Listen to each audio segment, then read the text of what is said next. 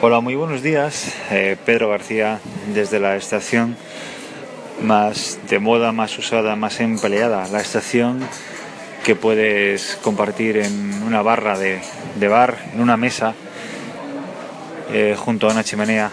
La estación que lleva por nombre un cortado, por favor. ¿A qué viene bien? ¿A qué te apetece? Eh? Algo calentito así por la mañana que te active un poco con estos fríos, que serán muy buenos para el cutis, pero tienen los músculos encogidos. Bueno, ya es jueves, mañana viernes por fin, inicio de fin de semana.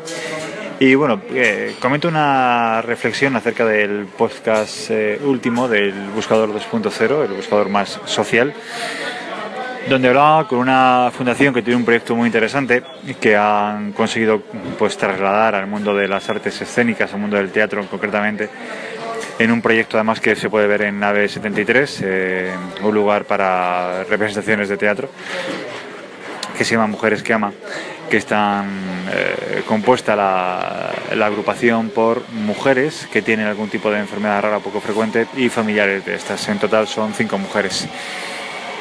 Bueno, eh, la entrevista dio pie para hablar de muchas cosas vinculadas con el ámbito de la salud y hablábamos de enfermedades raras, enfermedades poco frecuentes y Jesús Pozo, el presidente de Fundación Inquietarte, que es esta entidad que ha producido el proyecto, eh, hablaba que, y eso me pareció muy interesante, que los foros, en los congresos donde van acudiendo ellos y van hablando del proyecto y la obra de teatro, hablan principalmente de enfermedades no investigadas. Nos hacían el guiño no hablando de enfermedades raras, porque hay también otro dicho dentro de la, del colectivo de las personas que tienen estas eh, patologías, que raras son las enfermedades y no las personas.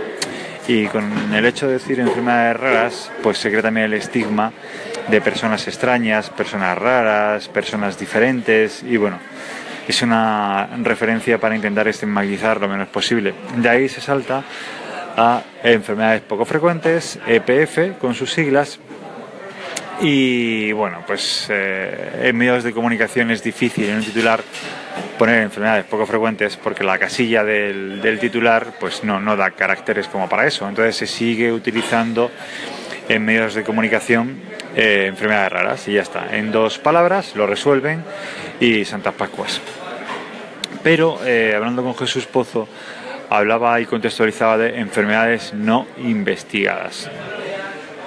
Eso da pie para hablar de enfermedades no investigadas, poco investigadas o mal investigadas, ya que en muchas ocasiones los diagnósticos no son certeros, son eh, confusos y no claros, y el que paga las consecuencias es el, paciente, la, persona en este caso, que busca resolver qué es lo que le está pasando, ¿no? y no, se acierta a saber por este boom de enfermedades que no tienen nombre, que todavía no están diagnosticadas que afectan a, un grupo importante de gente.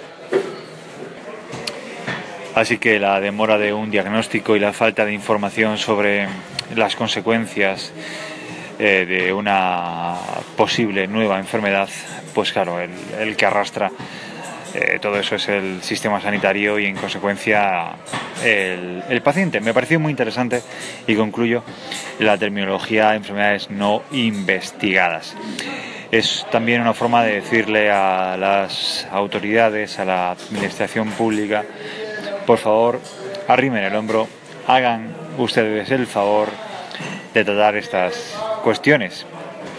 Y yo digo lo de siempre, eh, seguramente que enfermedades como el, el cáncer pues fueran minoritarias en aquel momento, pero ahora están muy extendidas y por suerte hay cada vez más tecnología y cada vez más medios para abordar de una forma mucho más rápida y certera qué, qué tipo de cáncer nos, nos, nos, estamos encontrando y tenemos ante, ante nosotros. Incluso hay nuevos tipos de cáncer, ¿no?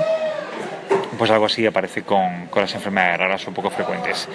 Yo siempre pongo como ejemplo, y ya termino, el caso del Botox, la insulina butulímica eh, me decía una chica que sufre mucho, mucho, mucho de migrañas, que gracias al Botox ha conseguido solucionar ese problema, ese trastorno de las migrañas. Ha dejado de sufrirlas. Un abrazo grande. Saludos cordiales.